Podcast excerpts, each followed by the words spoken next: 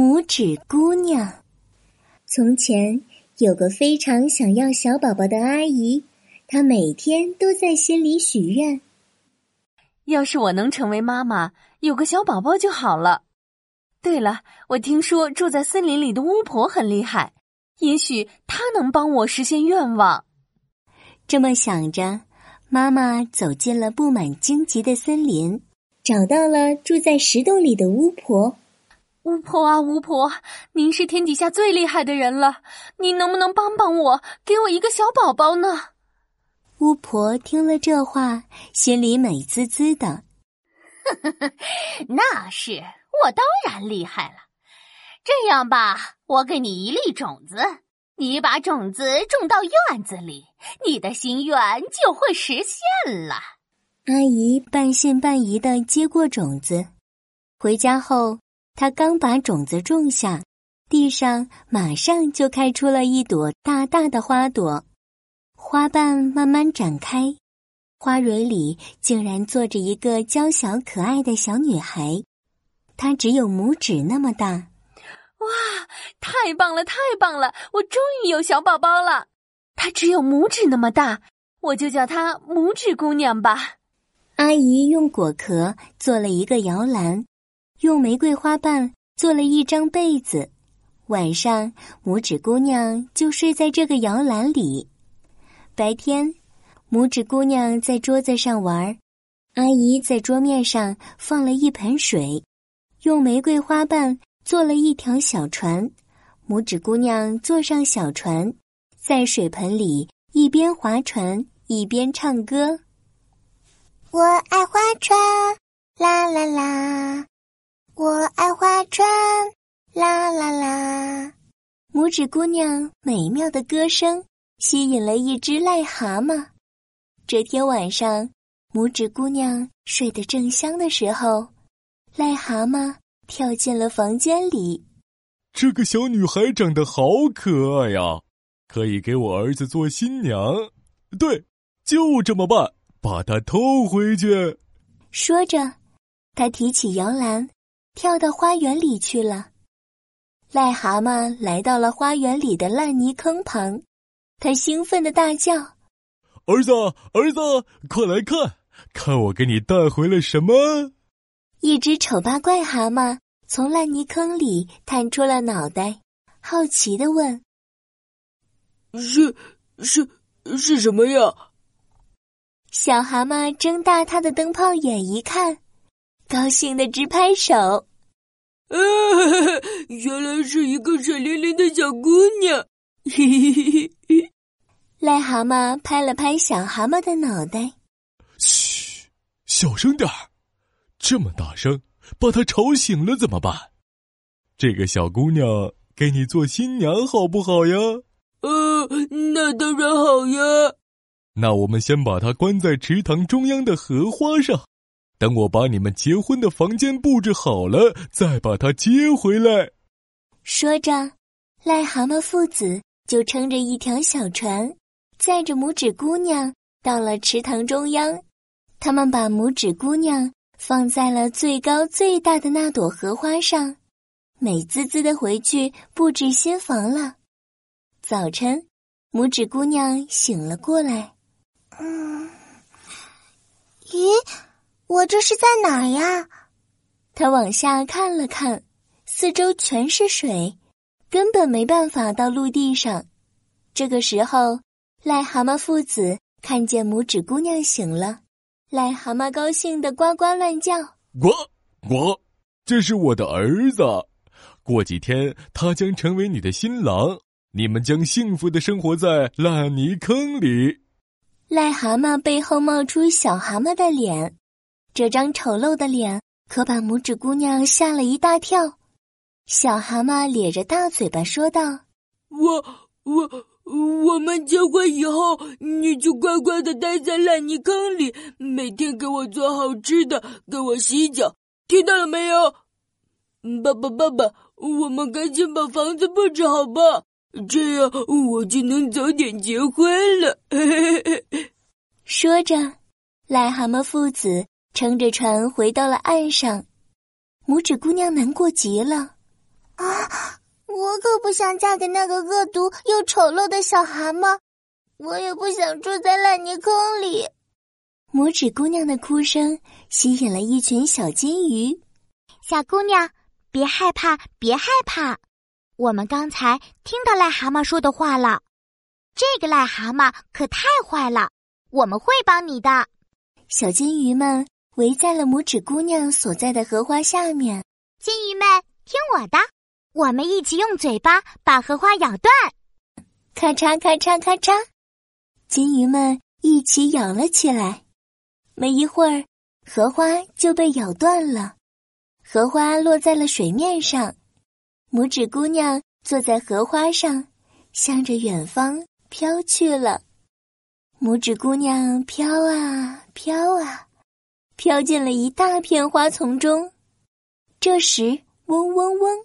有一只巨大的金龟子朝着拇指姑娘飞来，它伸出爪子想要抓住拇指姑娘。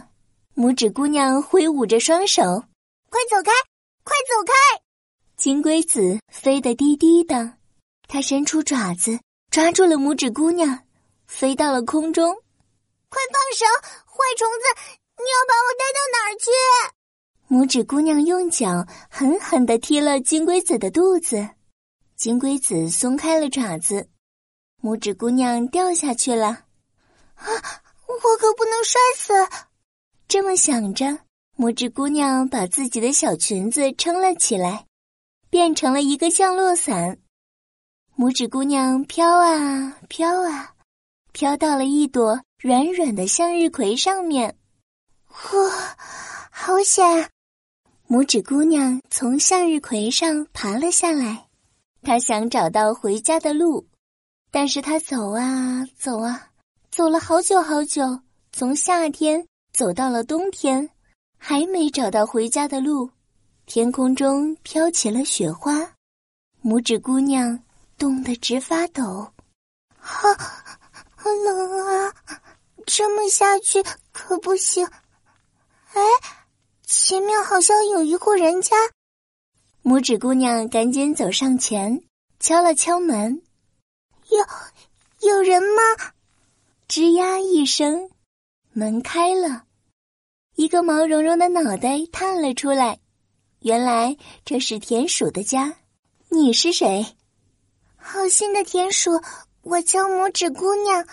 我又冷又饿，你能不能给我一点东西吃呢？田鼠打开了大门。屋子里点着炉火，暖烘烘的。可怜的小姑娘，快进来吧，烤烤火，喝点热汤。拇指姑娘坐到了桌子上，用冻得通红的手端起了热汤。哇，好暖和呀！但是拇指姑娘不知道的是，田鼠正用不怀好意的目光打量着她。田鼠心里想着：“这个小姑娘长得真漂亮呀！我的表哥鼹鼠正缺一个新娘，把她送给我表哥，不是很好吗？” 这天早晨，嘟嘟嘟，田鼠家响起了一阵敲门声。田鼠赶紧去开门，门口站着一只穿着燕尾服的鼹鼠。田鼠。你说的小姑娘在哪儿？鼹鼠把拇指姑娘推到了鼹鼠面前，在这儿呢。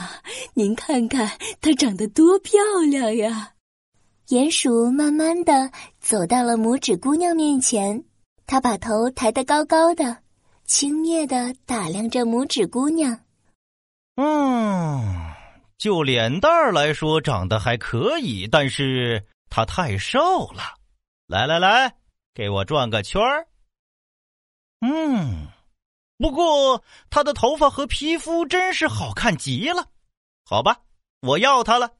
那，这里是一百个金币。拇指姑娘根本不知道发生了什么事情，她吃惊的盯着田鼠。田鼠喜滋滋的接过了金币，小声的对拇指姑娘说：“哎呀，小姑娘。”我的表哥鼹鼠是整座森林里最富有的人，他的房子比这儿大二十倍，还有堆成山的金币，他能看上你，你就偷着乐吧。哼！拇指姑娘气得攥紧了拳头。什么？你没经过我的同意就想把我卖给这只傲慢的坏鼹鼠？太可恶了！你这只坏心肠的田鼠！拇指姑娘转身跑出了田鼠家，她用力的跑呀跑呀，跑到了一个石头洞里。拇指姑娘在这里住了下来，她准备等到冬天过去再继续上路。这天早晨，拇指姑娘到隧洞里捡稻草和树叶的时候，发现了一只冻僵的小燕子。拇指姑娘弯下腰，摸了摸小燕子的眼睛，可怜的小燕子。春天的时候，我曾经听过它唱歌。他给我带来了那么多的快乐，现在却……拇指姑娘把捡来的稻草盖在了小燕子身上。没一会儿，小燕子的翅膀动了一下。啊，它活过来了吗？也许我给它喂点热水，它就会活过来了。拇指姑娘赶紧回去盛了一碗水，给小燕子喂了下去。小燕子睁开了眼睛。好心的姑娘，谢谢你救醒了我。小燕子爬了起来，慢慢的走向了洞口。温暖的阳光照在小燕子身上，小燕子舒展着冻僵的身体，它完全活过来了。春天来了，我要飞回北方去了。你要跟着我一起走吗，小姑娘？拇指姑娘看了看外面，雪早就已经化了。小草也冒出来了，春天真的来了，那我也要上路了。也许你能带我回家，那我就跟着你一块儿走吧。拇指姑娘爬到了小燕子的背上，它们飞过了高山，飞过了大海，飞到了一座漂亮的花园里。花园里开着各种各样的花，每一朵花上都生活着一个小小的人儿。也只有拇指那么大，他们朝着拇指姑娘招手。小燕子把拇指姑娘放在了一朵花上，所有的小人都聚集到拇指姑娘身边，好奇的打量着她。一个小人拨开人群，走到拇指姑娘面前。这个人戴着皇冠，穿着华丽的衣服。他对拇指姑娘说：“美丽的姑娘。”这里是花朵精灵王国，我是这儿的国王。你叫什么名字？为什么会到这儿来？拇指姑娘说了自己的名字和一路上遇到的事情。国王听完，把王冠戴到了拇指姑娘的头上。你的故事真是惊险极了，你勇敢又善良，美丽的拇指姑娘，你愿意留在这里成为我的新娘吗？拇指姑娘望着国王真诚的眼神。又望了望这座童话一般的花园，他点了点头。拇指姑娘和国王相拥在了一起。几天后，拇指姑娘和国王举办了盛大的婚礼。国王派人请来了拇指姑娘的妈妈和小燕子，他们一块儿参加了婚礼。拇指姑娘笑得比花还要灿烂，所有人都说。拇指姑娘获得了真正的幸福。